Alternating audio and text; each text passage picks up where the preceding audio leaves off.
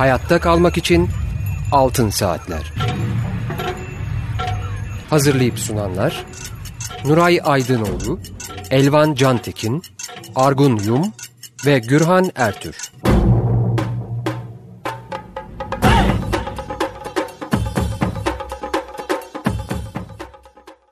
Açık Radyo 94.9'da Altın Saatler programını dinliyorsunuz. Bugünkü programı ben Gürhan Ertür sunuyorum. Telefon numaramız alan kodu 212 343 40 40. Elektronik posta adresimiz açıkradyo.com.tr Altın Saatler programlarının ses kayıtlarını Açık Radyo'nun internet adresinde podcast bölümünde dinleyebilir. Arzu ettiğiniz takdirde kopyalayabilirsiniz. Efendim e, bu hafta konuğumuz Profesör Doktor Feyzi Baban. Kanada Trent Üniversitesi Siyaset Bilimi ve Ekonomik Kalkınmalar Bölümü öğretim üyesi. Hoş geldin Feyze. Hoş bulduk Gürhan. Teşekkürler davet ettiğin için tekrar. Biz çok teşekkür ederiz. Ee, çok yoğun bir program içinde evet. bize de zaman ayırdın. Evet. Ee, geçen gün Medyaskop programındaydın.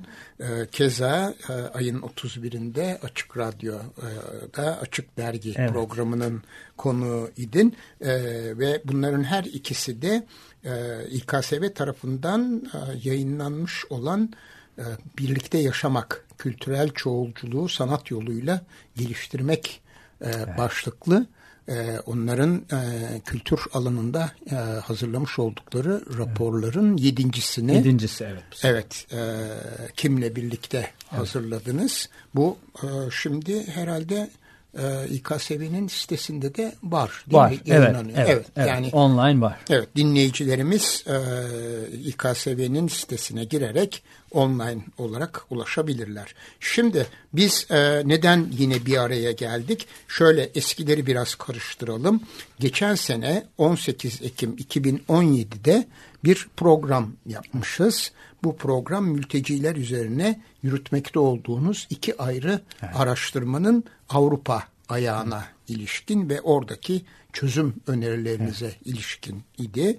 1 Kasım tarihinde ise ikinci programı gerçekleştirdik. Evet. Ee, gene konumuz e, bir önceki e, programın devamı olarak gerçekleşti. Şimdi tabii aradan e, neredeyse bir yıla yakın bir süre geçti. 9 aylık bir evet. zaman geçmiş evet. vaziyette ve bu arada tabii ki hem e, Avrupa'daki çeşitli ülkeleri ziyaret ettiniz. Evet. Aynı zamanda Türkiye'de de evet. e, görüşmelerinizi yaptınız. Kimle birlikte? Bu raporlar nereden nereye geldi? Bunun evet. üzerinde biraz durmak istiyorum. E, programın sonuna doğru da İKSV tarafından yayınlanan sizin hazırladığınız raporun bir iki bölümü üzerinde de kısaca durmak istiyorum. Yalnız dinleyicilerimize hatırlatmak istediğim bir nokta var. O da biz bu programı özellikle senin e, seyahat programın nedeniyle e, daha öncesinden kaydediyoruz. Evet. Bugün ayın 3'ü ama bu program 8 Ağustos evet. tarihinde yayınlanacak. Altın Saatler programı olarak yayınlanacak. Evet, e, neresindeyiz? Bu evet. iki projenin e, ne durumda? Evet. Şimdi Gürhan e, geçen e, iki programda da konuştuğumuz gibi kısaca bir hatırlatırsam dinleyicilerimize de lütfen senin de dediğin gibi iki tane e, ayrı biraz birbiriyle ilintili ama ayrı iki e, proje yürütüyorduk. Bunların her ikisi de uzun süreli projeler. Bir tanesi dört sene, bir tanesi beş sene e, uzun süreli araştırma projeleri. Beş sene olan e, araştırma Avrupa'daki çeşitli Avrupa ülkelerinde bu İtalya, Danimarka, e, Almanya ve Türkiye'yi de kapsayan burada işte bu İKSV'nin e, kültür raporuna da e, temel teşkil eden araştırma birlikte yaşama sorunsalı üzerine bu ülkelerde yeni gelenlerle yerleşik halkın ve vatandaşların e, farklı birlikte yaşama modellerini nasıl geliştirdiğine bakıyorduk. O yaptığımız e, bir şey yaparsam kısaca da birinci öbür araştırmada dört senelik araştırmada Türkiye'deki Suriyelilerin, e, Suriyeli mültecilerin hayatlarıyla ilgiliydi. E, ve Türkiye'deki Suriyeli mültecilerin e, hukuki statüsünden buradaki şehirlerdeki yaşamasından ve yavaş yavaş da artık e, entegrasyonuna yani Türkiye'deki e, Türk e, Türkiye'li halkla ve e, Türk şehirlerinde e, nasıl yaşama modelleri geliştirdiği üzerine ve entegrasyon üzerine de o da devam ediyor. Bu yaz başında tekrar bir Antakya ve Gaziantep e, saha e, çalışmamız oldu. Yaptınız. Evet orada gene bir biraz vakit geçirdik. E, Antakya'yı çünkü daha fazla vakit harcayamamıştık. Antakya'ya başladık bu, e, bu sene biraz da ona bakmaya. Bu yeni evet. Bu yeni evet. E, ikisi öyle gidiyor. Şimdi bu e, birinci araştırmada Avrupa'yı kapsayan yani birlikte yaşama araştırmasında bu son yaptığımız e, programda e, İtalya ve Almanya e, örneklerini konuşmuştuk. Doğru. Oradaki e, bazı vatandaş inisiyatiflerine bakmıştık. E, Uber'den Teleran mesela o mutfak projesi vardı onu konuşmuştuk. E, yanılmıyorsam e, beni düzelt eğer hafızam beni yanıltıyorsa Mariana Felde e, mülteciler misafirhanesindeki sergiden bahsetmiştik. bahsetmiştik. Her ikisi de zaten bu İKSV raporunda da ayrıntılı anlatılıyor. Yer alıyor. Yer alıyor. Bu e, son yaptığımız programdan sonra Danimarka e, örneği üzerine Danimarka üzerinde kısaca durmuştuk ama daha çok yeniydi çok o zaman. Yeniydi, e, evet. Danimarka'ya o zaman ilk e, saha e, gezisini yapmıştık. Danimarka çok yeniydi. Bu geçtiğimiz 9 ay içerisinde e, Danimarka sahasını bayağı bir genişlettik. Orada bir e, e, veri topladık ve Danimarka'daki durumu daha iyi anlamaya e, çalıştık. E, o araştırmada e, ki şu andaki en son geldiğimiz yer o onunla ilgili e, bir takım tabii yayınlar çıktı ama o araştırmada tabii konuşacağız daha sonra İKSV raporunun da altyapısını teşkil ediyor. Oluşturdu. E, oluşturdu. Eğer istiyorsan biraz Danimarka'da olanlardan e, konuşabiliriz. Öncelikle İtalya'yı hmm. sormak istiyorum. Çünkü evet. İtalya'da çok enteresan evet. e, bir küçük belediyedeki evet. örnek evet. üzerinde evet. durmuştuk. Evet. Riazza kasabası, kasabası örneği evet. üzerinde durmuştuk. Tabii evet. ki e, bütün Avrupa'da e, şunu da çok merak ediyorum geçen seneye Hı. göre e, daha bir gerilemeden mi bahsediyoruz yoksa gerçi sizin ilgilenmiş olduğunuz örnekler biraz da sanat ve kültür faaliyetleri evet. örnekleri evet. ama e, genelde sorunları biliyoruz tabii, sorunların ne tabii. kadar arttığını biliyoruz tabii, ama tabii bu artan sorunlar aynı zamanda bu projeleri de evet. e, etkiliyor mu? Evet. Şimdi e, zaten ya bu İKSV raporunda sanat ve kültürle ilgili olan e, projelere evet. yoğunlaştık. Ama tabii bizim o daha geniş olan araştırmada sanat, kültür ama onun dışındaki mesela bu Riyadse örneği gibi evet. yahut da mesela yerel yönetimde işte yerel çok enteresan bir e, örnek. Yahut da birlikte yaşama mesela aynı bina içinde birlikte yaşama projeleri o farklı şeylere de tabii bakıyoruz mesela Berlin'de ondan sonra e, Riyadse'de. Şimdi Riyadse'ye e, İtalya'ya aslında e, bu sonbaharda tekrar bir saha şeyimiz olacak. Tam da senin dediğin gibi yeni durumu anlamak için. Evet. Çünkü son programı yaptığımızdan bu zamana İtalya'da hükümet değişti. E, ve Beş Star e, e, popülist hareketi e, sağ aşırı sağ bir popülist hareketle koalisyon kurdu biliyorsun. Kurdular. Ve şu andaki e, İtalya İçişleri Bakanı Silva aşırı sağ partiden gelen e, ve e, göçmen karşıtı politikalarla e, kendini göstermiş ve çok sert söylemi olan bir politikacı ve zaten hemen İtalyan hükümetinin de e, siyasetine yansımaya başladı. Evet, örneklerini gördük. E, örneklerini gördük. Gelen e, Afrika'dan gelen gemileri kabul etmemek, çevirmek, deniz ortasında bırakmak. bırakmak. E, İspanyollar en son gelen gemiyi kabul ettiler. Çünkü bu insanlar denizin ortasında kalmışlardı. E şimdi tabii e, bu türden e, sertleşen söylem karşı tarafta bu siyasi politikalara karşı duran grupları da daha bir güçlendiriyor. Yani baktığımız evet. zaman mesela özellikle bu denizde denizdeki gemilerle göçmenlere destek verme her ne kadar yasak olsa da e, daha fazla insanlar oraya çıkmaya başlıyorlar. Sivil toplumu harekete geçirdi. Tabii sivil toplumu harekete geçirdi. Mesela geçen programda yanılmıyorsam e, belki konuşma şansımız olmadı. E, oradaki tam e, Sicilya'nın açığındaki Lampedusa kasabası mesela Lampedusa kasabasında balıkçılar aktif bir şey yasak olmasına rağmen göçmenleri kurtarıyorlar. Ve orada da e, onların şöyle bir argümanı var. Denizin bir yasası vardır. Denizde yardıma ihtiyacı olana gidilir, koşulur. koşulur. Evet. Ve burada eğer devlet bana gitme derse ben devletin bana söylediğini dinlemem. Evet.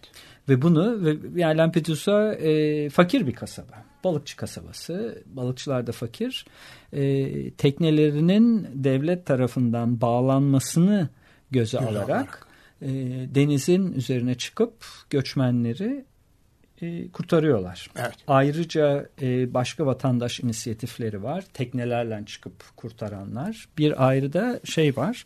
Telsiz e, inisiyatifi var. O da bu global daha yani e, Avrupa'da Avrupa'nın farklı yerlerinde nöbetleşe telsiz başında durarak e, sürekli olarak denizi gözlemek. Kuzey Afrika ile İtalya, İspanya arasındaki geçişleri gözleyip bir e, distress bir şey durumu olduğunda e, tehlikeli bir durum olduğunda sahadaki etraftaki gemileri harekete geçirip Çok oraya şey götürmek. tabii tabii bu. ve 24 saat. Evet.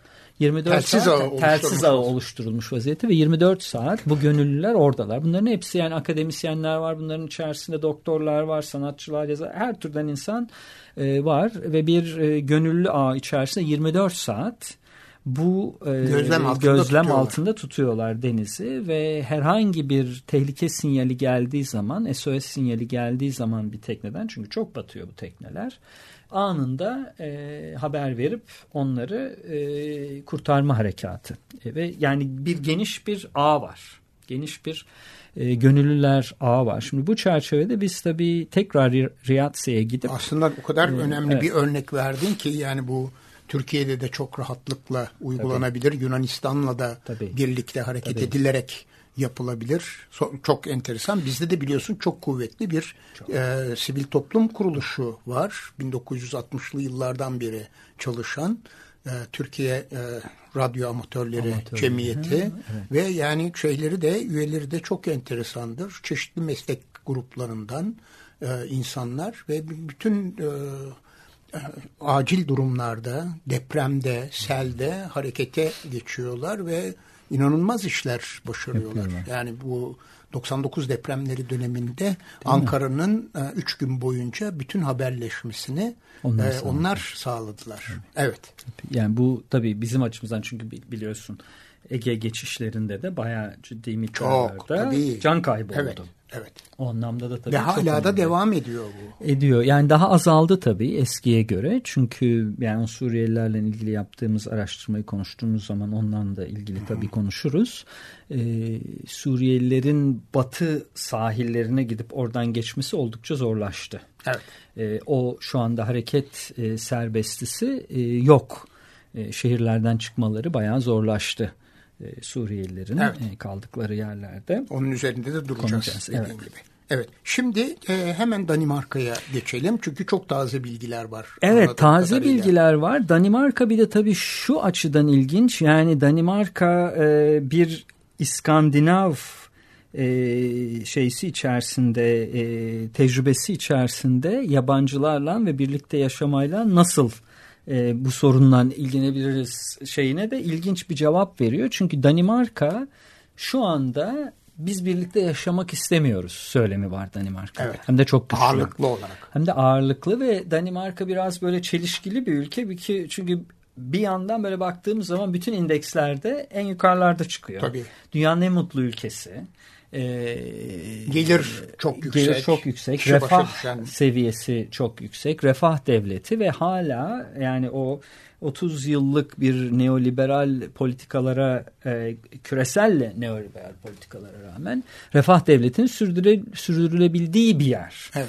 5 milyon nokta 7 yani 6 milyona yakın bir nüfus. Nüfus. Dolayısıyla burada ya baktığımız zaman da e, e, yani Danimarkalı olmayan kökeni Danimarkalı olmayan hani diyelim sonradan gelmiş Danimarka yaklaşık nüfusun yüzde 12'sini e, Bu da çok ciddi bir oran. Şimdi tabii bu önemli bir oran. Yani nüfusun yüzde onu göçmen kökenli. Göçmen kökenli. Göçmen kökenli.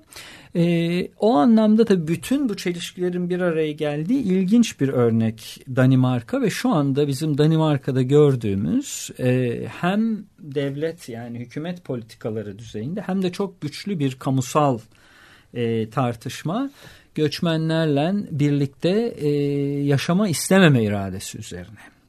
Ve hem mültecilerle ilgili hem de orada yaşayan artık Danimarka vatandaşı olmuş göçmenlerle ilgili oldukça rahatsız edici e, yeni e, kurallar ve yasalar geçiyor Danimarka'da. Ve bu vatandaş inisiyatiflerini de tabii onunla ilintili ol, olarak görmemiz gerekiyor. Tabii. Çünkü belki sen de görmüşsündür e, yeni böyle bir 25 maddelik Danimarka e, parlamentosuna e, bir onların işte geto yasaları dediği bir yasalar bütünü getirdiler. Şimdi tabii lisan düzeyinde problem başlıyor Danimarka'da. 25 tane onların açıkça geto olarak tabir ettikleri şehirlerde belli mahalleleri tespit ettiler. Bu mahalleler çoğunlukla gelir düzeyi düşük, göçmen kökenli ve Müslümanların yaşadığı yerler. Ve bunları geto olarak tanımladılar. Yani yasanın dilinde bu var. Şimdi tabii Avrupa bağlamında bu çok sembolik önemi olan bir şey. Yani geto kelimesini kullanmak. Tabii, Çünkü tabii. geto biliyorsun yani e, son kullanıldığı zaman Avrupa'da oradan Holokast'a kadar felaketler yaşandı. Uzayan yani büyük, büyük bir tarihi var onun. Evet. Yani bu o, o kelimenin çok ciddi bir e, anlamı var Avrupa tarihi içerisinde ama ona rağmen bu um, ghetto kelimesini kullanıp 25 tane e, bu lokal mahalleyi tespit ettiler. Kopenhag'dan Aarhus'a yani şehirlerde. Ve orada e, geçirdikleri yasalarda yani bunların hepsi e, asimilasyon yasası olarak geçiriliyor. Geçiriliyor. Zaten entegrasyondan asimilasyona şu anda dönüş yapmış durumda Danimarka.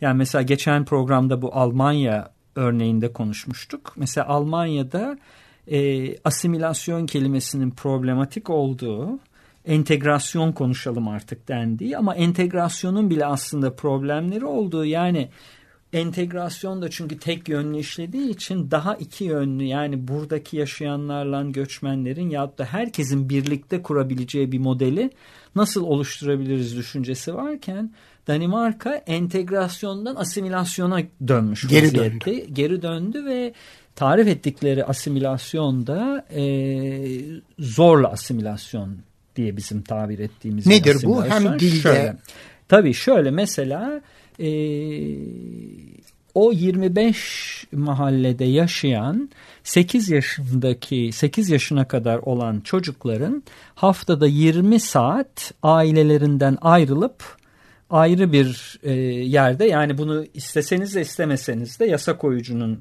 koyduğu bir e, şey bu e, metin bu.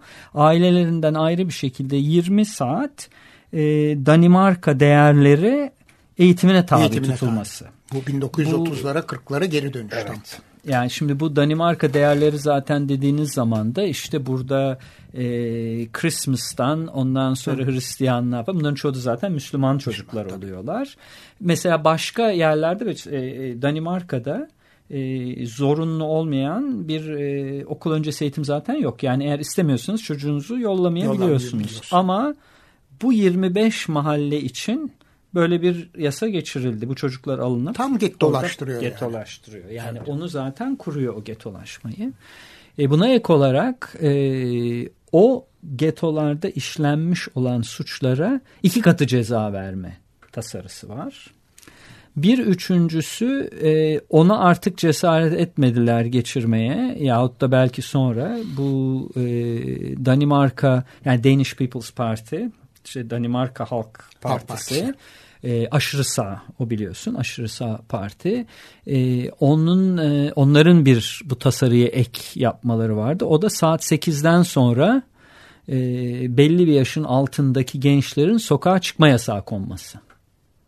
Daimi olarak. E, orada artık dediler ki bu biraz fazla oluyor Yani bunu da koyarsak o zaman bunu anlatmak çok zor. Ee, yani ama bütün e, şeysi tabii bu e, bu yasaların yavaş yavaş geçiyor bunlar. En son burka yasağı da geçti biliyorsun. Birkaç gün önce protestolar oldu. Ee, ya yani kamusal alanda burka takma yasağı var. Bu arada yani şunu da tabii söyleyeyim. Danimarka'da burka takan kadın sayısı 100. Yani 100 tane kadın var. Yani 100 kadın için e, bu yasa geçmiş durumda. E, ve polis ceza kesip evlerine yollama e, hakkı var polisin. Yani sokakta gezmeyeceksin deme hakkı var. Şimdi tabii bunlara baktığımız zaman aslında burada Danimarka'da yapılan hadise entegrasyon değil.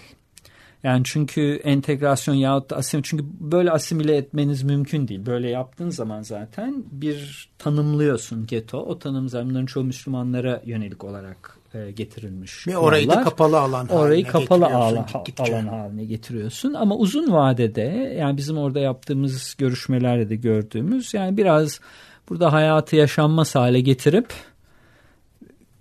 insanları ben gideyim artık evet, Danimarka'dan. Ülke dışına, ülke dışına. Çünkü yolu. aynı şeyi mültecilerle ilgili yasalarda da görüyoruz. Çünkü Danimarka e, hem göçmenlerle ilgili böyle yasalar geçirirken mültecilerle ilgili de oldukça rahatsız edici yasalar mesela geçirdi. O da e, mültecilerin ülkeye geldiği zaman yanlarındaki değerli eşyaların alınması ve onların satılıp masraflarına kullanılması. Mesela eğer mücevheriniz, yüzüğünüz falan varsa e, Danimarka hükümetin onları sizden alıp ben bunları sana yapacağım masraflara karşılık kullanıyorum deme hakkı var. Bu da tabii gene e, kişisel eşyaların e, devlet tarafından el konulması bize kırkları hatırlatıyor. Tabii. Özellikle Musevi toplulukların Almanya'da mallarına el konulması, el konulması, mülteci olduktan sonra el konulması bunlar çok rahatsız edici tabii şeyler. Bir ikincisi de e, mültecilerin e, çok uzun süre bazen mesela iki yıl süren e, bir e, zaman dilimi içerisinde mülteci misafirhanelerine neredeyse kapatılması beklerken yaptıkları başvurunun sonucunu ve e, burada hiçbir sosyal servis yok.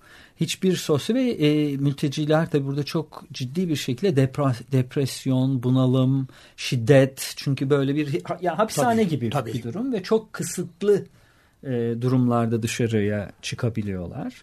Ve bütün bunların da zaten e, şeyine baktığımız zaman yani toplam etkisine baktığımız zaman Danimarka'ya gelmek gelmeyi düşünenlere buraya gelmeyin demek. Yani biz Danimarkalı olmayan, Danimarkalı etnisitesine ait olmayan insanlarla yaşamak istemiyoruz. Böyle çok ciddi bir irade bir de var. bütün sınırlarımızı kapatıyoruz. Kapatıyoruz ee, ve buna Sosyal Demokrat Parti dahil olmuş durumda. Yani sade muhafazakar ve Danimarka Halk Partisi değil aynı zamanda Danimarka sağının dışı sağ, sol da buna sol da. dahil. Yani böyle bir e, monolitik bir e, düşünce yapısı çıkmış evet. durumda Danimarka. Ve öyle işte bir topluma da ilerliyor tabii. Öyle bir şey de ilerliyor ve tabii orada da bu e, refah devletiyle ilgili de bir argüman var. Yani bir yandan bu refah devleti birbirimizi kollamak üzerine kuruluyken e, aslında yapılan argüman da bu yeni gelenler hem kültürel olarak bize uymazlar e, ve buradaki dayanışma modeline de uymazlar. Bunlar e, refah devletini çökertirler. Çünkü refah devleti herkesin koyduğu, bir şeyler koyduğu, onun karşılığında da bir şeyler aldığı Aldı. şeydir. Dolayısıyla bunun için homojen bir nüfusa ihtiyacımız var. Kültürel olarak homojen bir nüfusa ihtiyacımız var. Eğer biz çok açarsak bu gelenler buna adapte olamazlar. Ve eşitlik bozulur. Bozulur ve dolayısıyla tabii bu argüman bunu özellikle sağ e, formüle etti bu argümanı ama Danimarkalıların çoğuna da bu argümanı kabul ettirdiler. Sol da dahil olmak üzere. üzere. O anlamda baktığımız zaman Danimarka'da tabii e, bayağı rahatsız edici bir durum görüyoruz. Ama bunun karşılığında da zaten bizim hep bu araştırmada yapmaya çalıştığımız o bu sağ yükselirken bunun karşılığında ne oluyor? Ortaya ne çıkıyor? E burada da tabii e, buna cevap olarak e, farklı gene vatandaş inisiyatifleri çıkıyor ortaya. Danimarka'da mesela Danimarka'da birlikte yaşamayı birlikte yaşamayı, eden evet, Evet. Mesela bunlardan e, en önemlilerinden bir tanesi ve çok yaygın e, ağ üzerinde yani bütün Danimarka'ya yayılmış bir şekilde e, onların e, Danimarka lisanında benim de büyük bir ihtimalle yanlış sürekli telaffuz ettiğim çünkü Danimarka kelimelerinin telaffuzu çok zor. Zor. Venligburn e, şey diyorlar movement yani tam tercümesi yok ama şöyle bir tercüme iyi komşu hareketi. İyi komşu hareketi de şuradan kaynaklanıyor. Yani bizim yaşadığımız yere gelen insan artık bizim komşumuzdur. Hiç fark etmez kim olduğu. Danimarkalı nereden olduğu, geldiği yabancı, önemli nereden değildir. geldiği önemli değildir ve bizim insan olmaktan dolayı e, bir sorumluluğumuzdur. E, mahallemizi, komünitemizi açmak, onlara gerekli yardımı göstermek ve onlarla birlikte yaşamak. Bu ilk aynen Almanya olduğu gibi konuşmuştuk bu welcome culture, hoş Doğru. geldiniz kültürü büyük Evet. akım olduğu zaman. işte Danimarka'ya da öyle bir akım olmuştu tam o e, iki sene önce. İlk Venligburn böyle başlayıp ondan sonra yayılan e, aynen Almanya'daki hoş geldiniz kültürü gibi yayılan lokal e, e, şeylerde, şehirlerde, kasabalarda e, temsilcileri olan ve mültecilerle e, Danimarkalıların birlikte dayanışma içerisinde yaşadığı modeller. Bu tabii Bu da başka bir ağ. ağ. Evet. E, Ve bu yani böyle kendi içerisinde çok sıkı bir ağ, iyi komşu hareketi. Bu mesela bunlardan e, bir tanesi. Bir ikincisi bu Kopenhag'da e, gene çok ilginç bizim derinlemesine baktığımız. Çünkü hem siyasi hem felsefi de bir arka planı olan e, Trampolin House diye bir proje var. Trampolin evi diye. Bu da e, Danimarka hükümetinin mültecilerin başvuru yaptıktan sonraki politikalarını eleştiren yani onları izole eden, toplumdan ayrıştıran e, ve onları kriminalize eden e, siyasetine karşı olarak gelişmiş bir proje ve mültecilerin e, şeyleri e, yaptıkları başvuru değerlendirine kadar birlikte yaşama e, modelleri kuran bir şey. E, Kopenhag'da bir merkez var Trampolin House diye ve bu Trampolin House'da mültecilerin gelip aynen Danimarkalılarla birlikte eşit merkezi yönettiği, kararlara katıldığı, Kararları birlikte kararları aldıkları. birlikte ve öyle çok ciddi bir e, demokratik eğitim projesi de var Trampolin House'un ve çok güzel bir e, argüman yapıyorlar. E, onların argümanı diyor ki yani onlar şöyle diyorlar ve biraz da bu Danimarka hükümetinin aslında dürüst olmayan tutumunu da e, yüzüne vuruyorlar tekrar Danimarka hükümetinin. Diyorlar ki eğer siz entegrasyon problemi olduğunu düşünüyorsanız Danimarka'da yeni gelenlerin Danimarka toplumuna uymayacağını düşünüyorsanız yeni gelenleri o misafirhanede iki sene toplumdan izole olarak yaşatmak, onları Danimarka toplumuyla iç içe geçirtmeden yaşatmak en büyük entegrasyon problemini çıkartacaktır. Tabii. Halbuki entegrasyon birlikte yaşama, birlikte yaşamaktan geçer. Dolayısıyla bizim bunu teşvik etmemiz olmaktan. lazım. Bir arada olmaktan. Şimdi Danimarka hükümetinin yaptığı e, şeylerden, e, argümanlardan bir tanesi işte bu yeni gelenler demokrasi kültürüne adapte olamazlar. Bizim burada bir çok güçlü demokrasi kültürümüz var. Bunlar e, adapte olamazlar. Biz zaten ufak bir ülkeyiz. Bizim sistemimiz çöker. Trampolin House diyor ki işte biz burada Trampolin House'ta birlikte yaşama, demokratik prensipler üzerine birlikte yaşama modeli geliştiriyoruz. Bundan daha iyi entegrasyon olabilir mi?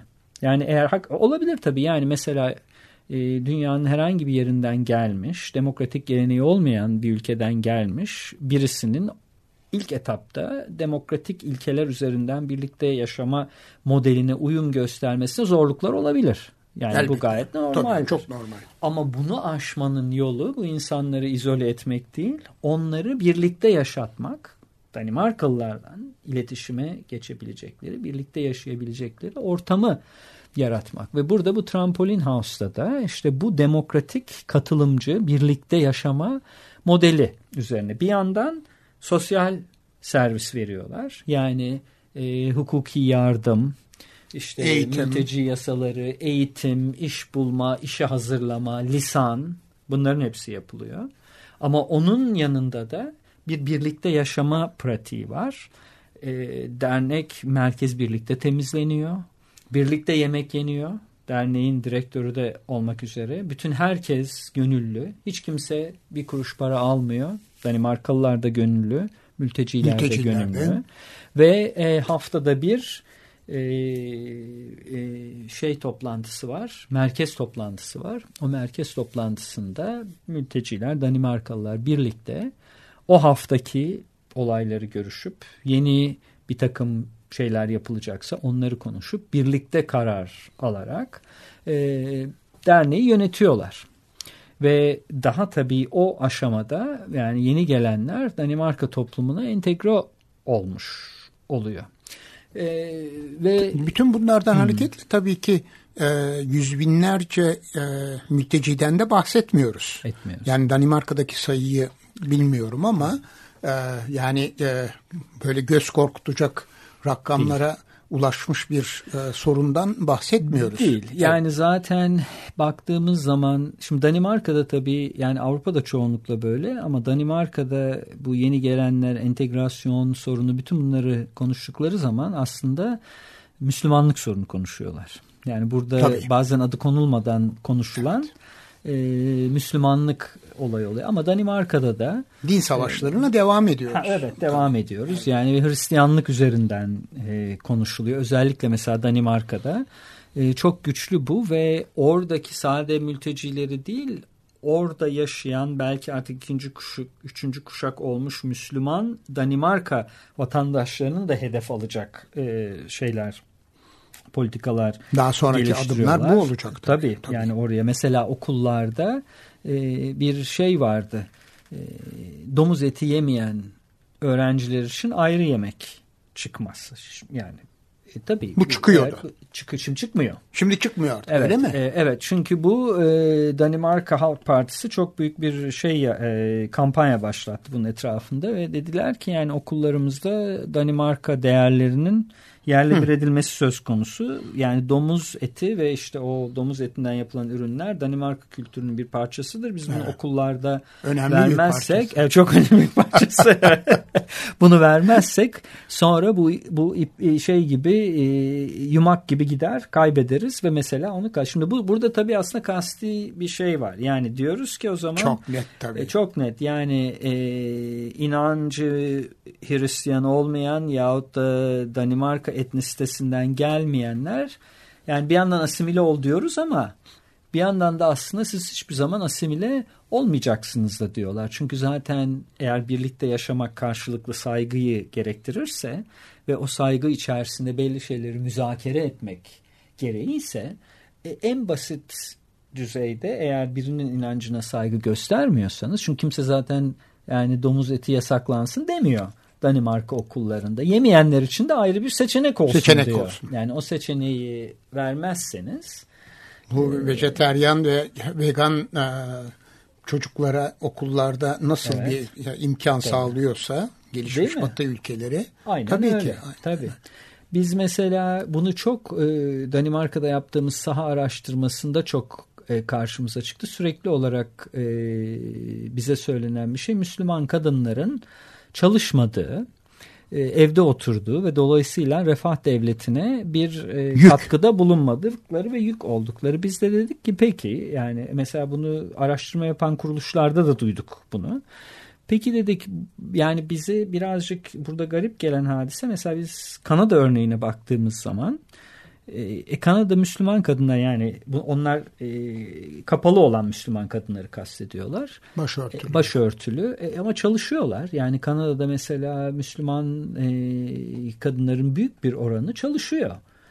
Peki dedik yani hani eğer siz belki olabilir yani muhafazakarlıktan dolayı çıkmayan çalışmayan ama biz Kanada örneğine baktığımız zaman rahat çalıştıklarını görüyoruz. Danimarka'daki sebep nedir? Herhangi bir rakam var mı dedik. Bir araştırma var mı bu konuyla ilgili? Yani niye bunun olduğu? Çünkü muhafazakarlık olabilir ama bir diğer alternatifte onlara karşı ayrımcılık olabilir. Tabii. İş verilmiyor olabilir. Türkiye'de olduğu gibi. Evet olabilir. E bununla ilgili hiçbir araştırma yok. Hayır diyorlar rakam. E peki rakam yoksa e, bu argümanı nasıl yapabiliriz? Yani Müslüman kadınlar evde oturuyor. Bir de bunu araştırma ee, şirketi söylüyor yani. Tabii yani bunu oradaki e, e, tabii yani bu o, o bu konu üzerinde çalışanlar ama bu artık bir kabul edilen bir doğru olmuş ve onun üzerinden de tabii hükümet politika geliştiriyor. Evet. Bir küçük ara verelim. verelim. Bize ne dinleteceksin? Şimdi bize ufacık da şöyle bir şey anlatayım bu. Lütfen. E, çünkü bu benim e, şey yapacağım bu, bugün belki dinleyelim diyeceğim şarkının İKSV ile de bir bağlantısı var. Bu raporla bu İKSV raporunu yazmak e, meslektaşım Kim Reigel'la bile benim için çok önemli bir şeydi. Çünkü benim tarihimde İKSV'nin çok önemli rolü var. Üniversitedeyken ben rehber olarak çalıştım. Biz gençler hep rehber olarak çalışırdı. Birçok yani, gencin e, bizim çalıştığı bütün gibi. kültür hayatımız e, sinemadan müziğe kadar eğer ne birikimimiz varsa tiyatroya. orada tiyatroya İKSV'nin rolü bunda çok büyüktür. Aya de konsere gidip oradan açık hava tiyatrosuna oradan Atatürk Kültür Merkezi'ne tabii gitti yıkıldı Atatürk Kültür evet. Merkezi. Oraya gider ve bizi tabii böyle bütün dünyamızı açan bir e, şeydi İKSV ve e, yıllar sonra tabii şimdi yine bu raporu yazıp en sonunda bir Cave konseri, konseri oldu biliyorsun. Oldu. E, ve o konsere gitme şansım oldu benim. Biraz da böyle eski günleri hatırlayıp rehberlik yaptığım günleri İKSV ve o aynı heyecan İKSV'nin aynı heyecanı şimdi tabii bizden orada baktım gençler gene rehberlik yapıyorlar çalışıyorlar aynı bizim olduğumuz bu kurumlar çok önemli o Nick Cave konserine belki birazcık e, gönderme yapıp biraz da böyle hafif nostaljik olsun diye Weeping Song dinleyebiliriz dedim. Evet dinliyoruz. Açık Radyo'dasınız 94.9'da Altın Saatler programının ikinci bölümündeyiz. Bugün konuğumuz Feyzi Baban, Kanada Trent Üniversitesi Siyaset Bilimi ve Ekonomik Kalkınmalar Bölümü öğretim üyesi. Mülteciler üzerine yapılan araştırmalardan bahsediyoruz ve Danimarka çökertti. evet. Yani Danimarka. Ve çok evet. tabii Danimarka fazla bilinmiyor olup biten orada. Evet. Biz hep Danimarka'yı demin de dediğimiz gibi böyle mutlu insanların ülkesi diye görüyoruz. Öyle de ilk gittiğiniz zaman mesela tabii, Kopenhag'a gittiğiniz tabii. zaman son derece hareketli, enerji dolu, e, festivaller birbirinin festivaller arkasından arkası, e, sorunlarını çok çözmüş bir toplum ama birlikte yaşama konusunda çok ciddi e, problemler tamamen içine toplumuz. kapanma yolunda tamamen olan bir toplum. E, kapanma evet. yolunda olan bir toplum ve sürekli yani mesela her gittiğimizde de bunun da artarak e, bir ivme kazandığını görüyoruz. Evet. O da tabii çok e, endişe verici ama yani mesela bu demin konuştuğumuz işte e, Trampolin House örneğindeki mesela orayı oranın kurucusu olanlar o, o grup Danimarkalılar onlar diyor ki yani bu sadece mültecilerle ilgili bir olay değil. Olamaz zaten. Bu yani Danimarka demokrasisinin geleceği için de çok önemli. Yani bizim e, yeni gelenlerle ve burada olanlarla bir yaşama modeli kurmamız çünkü bunu yapamazsak Danimarka demokrasisi aslında çökecek. Yani bu küresel dünyada 6 milyonluk bir ülke içine kapanarak e, yaşayamayız. Çok ciddi biz. bir kutuplaşma konusu bu. Çok yani ciddi toplum bir içinde. Tabii. Bütün Danimarka Ve için. daha da artarak giden. Yani demin de konuştuğumuz gibi %13'e yakın bir e, göçmen e, kökeni olan, olan bir Danimarka nüfusu var. Şimdi bu %13'lük nüfusu siz siz buraya ait değiliz, değilsiniz dediğiniz zaman ilerisi için çok büyük problemler yaratıyorsunuz. Çok doğru. Çok doğru. Evet. E, zamanımız azaldı. Onun için e, hemen Almanya'yı bir tarafa bırakalım. Evet. Çünkü daha önceki programlarımızda evet. o programlarda e, Açık Radyo'nun e, internet adresinde podcast e, da e, bulabilirler dinleyicilerimiz ve bugünkü programla da birleştiği için evet. onu özellikle de tavsiye ediyoruz. Geçen yıl 18 Ekim ve e, 1 Kasım tarihinde yapmış olduğumuz iki ayrı programdan bahsediyorum. Evet, e, şimdi e, Türkiye konusunda da çok kısaca evet. duralım. Türkiye'deki durum e, nedir? Evet. Bir önceki yıla göre ondan evet. sonra da e, hemen İKSV raporu evet. üzerinde birkaç Türkiye'deki, konuyu konuşalım. E, Türkiye'deki durum tabii Suriyelilerle ilgili ya biz devamlı değişen bir durumdan bahsediyoruz. bahsediyoruz evet. e, yani çok büyük bir sayı var. 3,5 milyona yaklaşan resmi olarak belki gayri resmi de daha fazla da olabilir tabii bu sayı. 3,5 milyona yaklaşan ve artık bu sayının büyük bir çoğunluğunun da Türkiye'de yaşayacağı bir durumdan artık söz ediyoruz. Yani büyük bir çoğunluğunun geri gitmeyeceği ve e, yaklaşık yüzde e, yetmişine yakınının da e, genç nüfus olduğu Oldu. e, ve bu genç nüfusun içerisinde de e, Suriyeli e, çocukların yani 15 yaş altı e, çocukların da yüzde yetmişin de henüz daha doğru okula gitmediği bir durumdan söz ediyoruz. E, dolayısıyla Suriyelilerle ilgili bizim de tabii birlikte yaşama nasıl bu birlikte yaşama olacak? O, o tabii ciddi bir e, soru. Bizim de üzerinde düşünmemiz gereken bir soru. Ee, Her günde bunun olaylarıyla karşı karşıya tabii, kalıyoruz. Tabii. Evet. Yani aslında Maalesef. tabii bir e, parantez şurada bir tek şunu söyleyeyim. Yani Suriyelilerle ilgili e, Türkiye'de ayrımcılık ve e, belli yerlerde şiddet var. Ama rakamı göz önüne alırsak yani 3,5 milyon rakamını ve mesela Kilis artık e, Suriyeli nüfusun e, Türk Türkiye'li nüfustan fazla olduğu bir e, il. Gaziantep'te 500 bin, e, Antakya'da ona yanaşıyor. Urfa'da yani bazı şehirlerde çok büyük miktarda çok kısa sürede çok büyük miktarda e, bir e, yeni gelen nüfusu söz konusu. Buna baktığımız zaman aslında e, yani Türkiye'de böyle o hayatın organikliği içerisinde bir birlikte yaşama oluyor. Evet.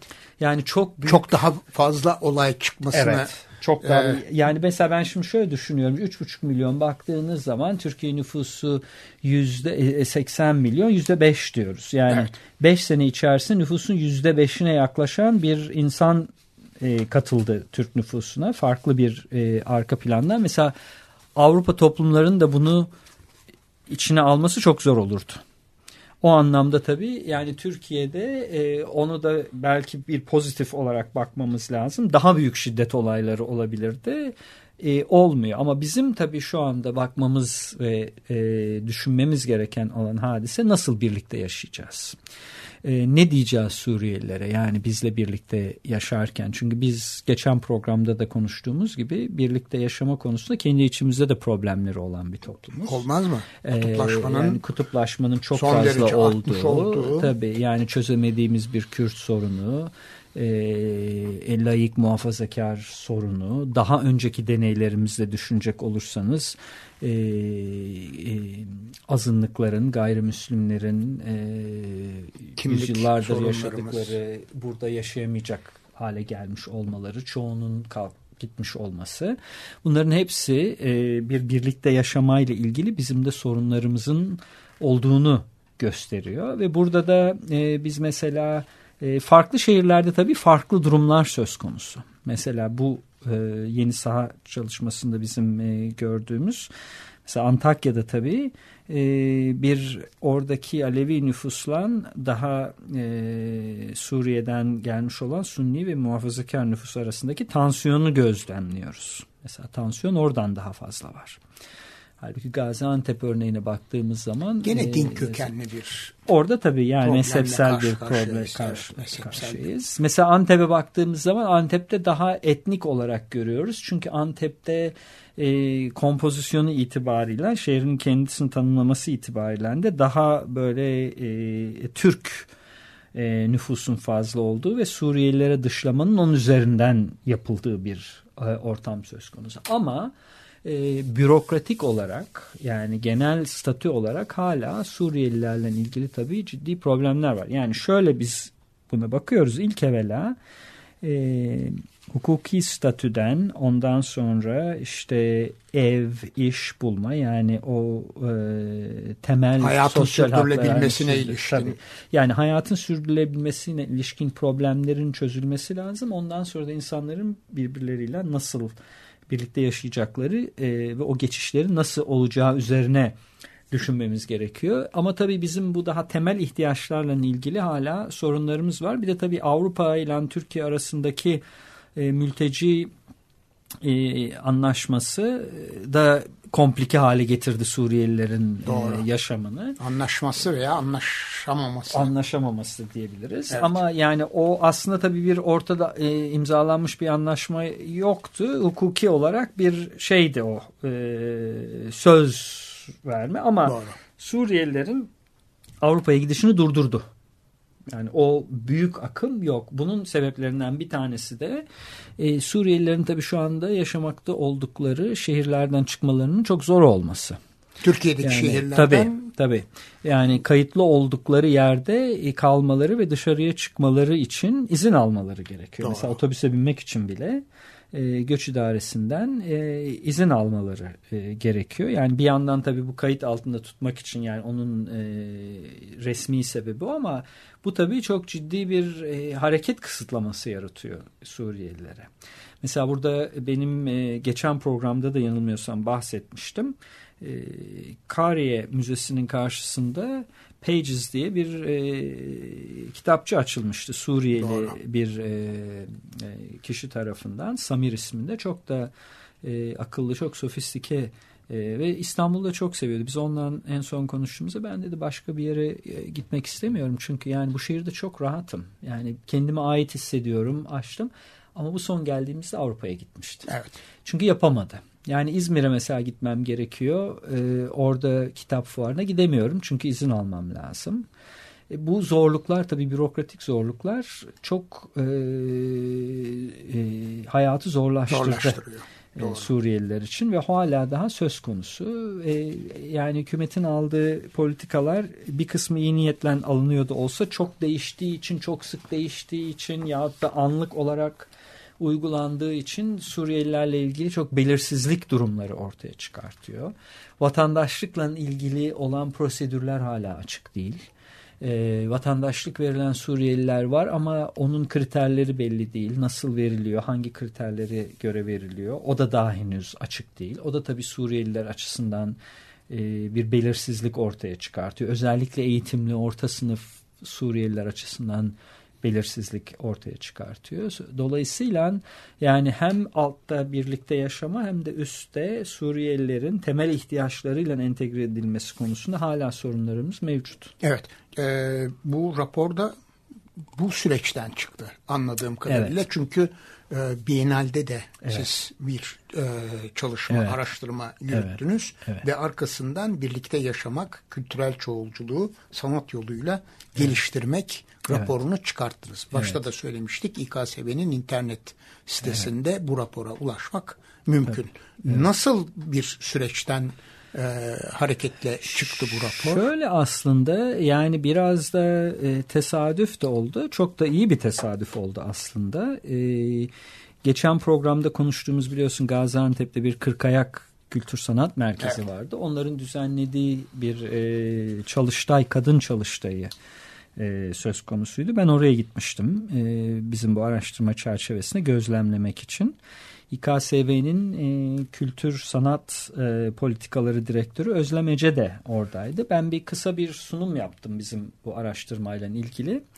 Onlar da tam bu konuda İKSV'de tam bu konular üzerine düşünüyormuş. Yani Türkiye'de bir yandan büyük miktarda bir yeni bir Suriyeli nüfus var. Öte yandan bizim var olan sorunlarımız var. Kültür ve sanatın bu birlikte yaşama sorunsalına katkısı ne olabilir? Ne olabilir? Zaten onlar da bunun üzerine düşünüyormuş. Bizim e, araştırma da böyle. Tam neredeyse çakıştı üst üste. Ve e, Özlem de daha çok sonra iyi bir tesadüf çok olmuştu. iyi bir tesadüf oldu. Ve onlar e, bize sordular. Böyle birlikte meslektaşım Kim Reigel'la birlikte bunu e, yapıp yapamayacağımız üzerine e, biz de memnuniyetle dedik tabii ve bu rapor çıktı ortaya. Evet.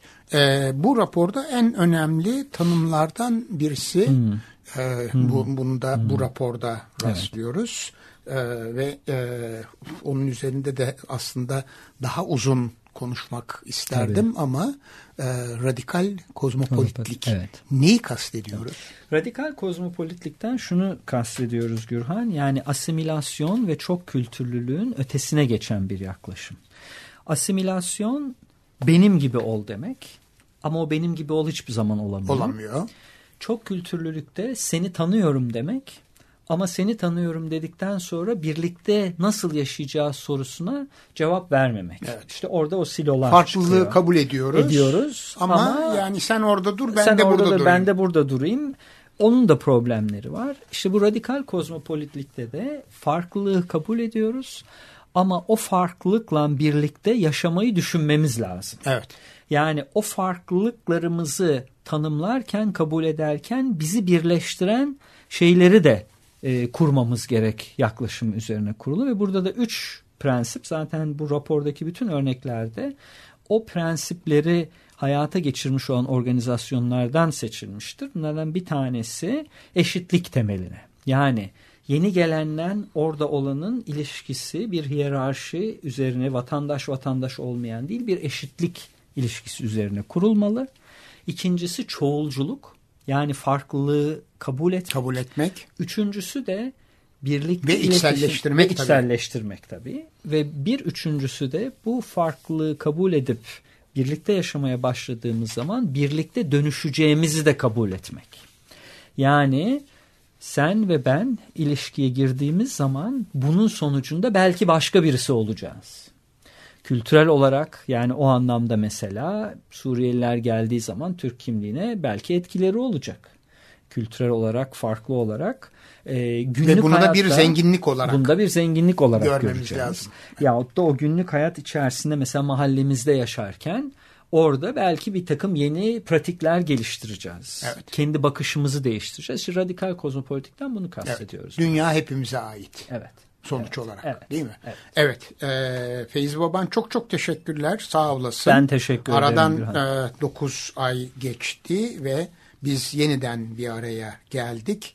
E, yine mülteciler üzerine yapılan yapmakta olduğunuz araştırmalardan bahsettik ama bu sefer elimizde bir de kültürel çoğulculuğu sanat yoluyla geliştirmek e, birlikte yaşamanın önemli unsurlarından, etki- etkenlerinden birisi olarak böyle bir rapora da imza attınız. Ellerinize sağlık. Çok teşekkür ederiz. Ben teşekkür ederim Gürhan. Evet efendim. e, bu hafta konuğumuz Profesör Doktor Feyzi Baban idi. Kanada Trent Üniversitesi Siyaset Bilimi ve Ekonomik Kalkınmalar Bölümü öğretim üyesi. Bugünkü programımızın destekçisi Gülşen Yenice'ye teşekkürlerimizi iletiyoruz. Programı burada kapatıyoruz. Gelecek hafta yeni bir Altın Saatler programında görüşmek dileğiyle. Hoşçakalınız.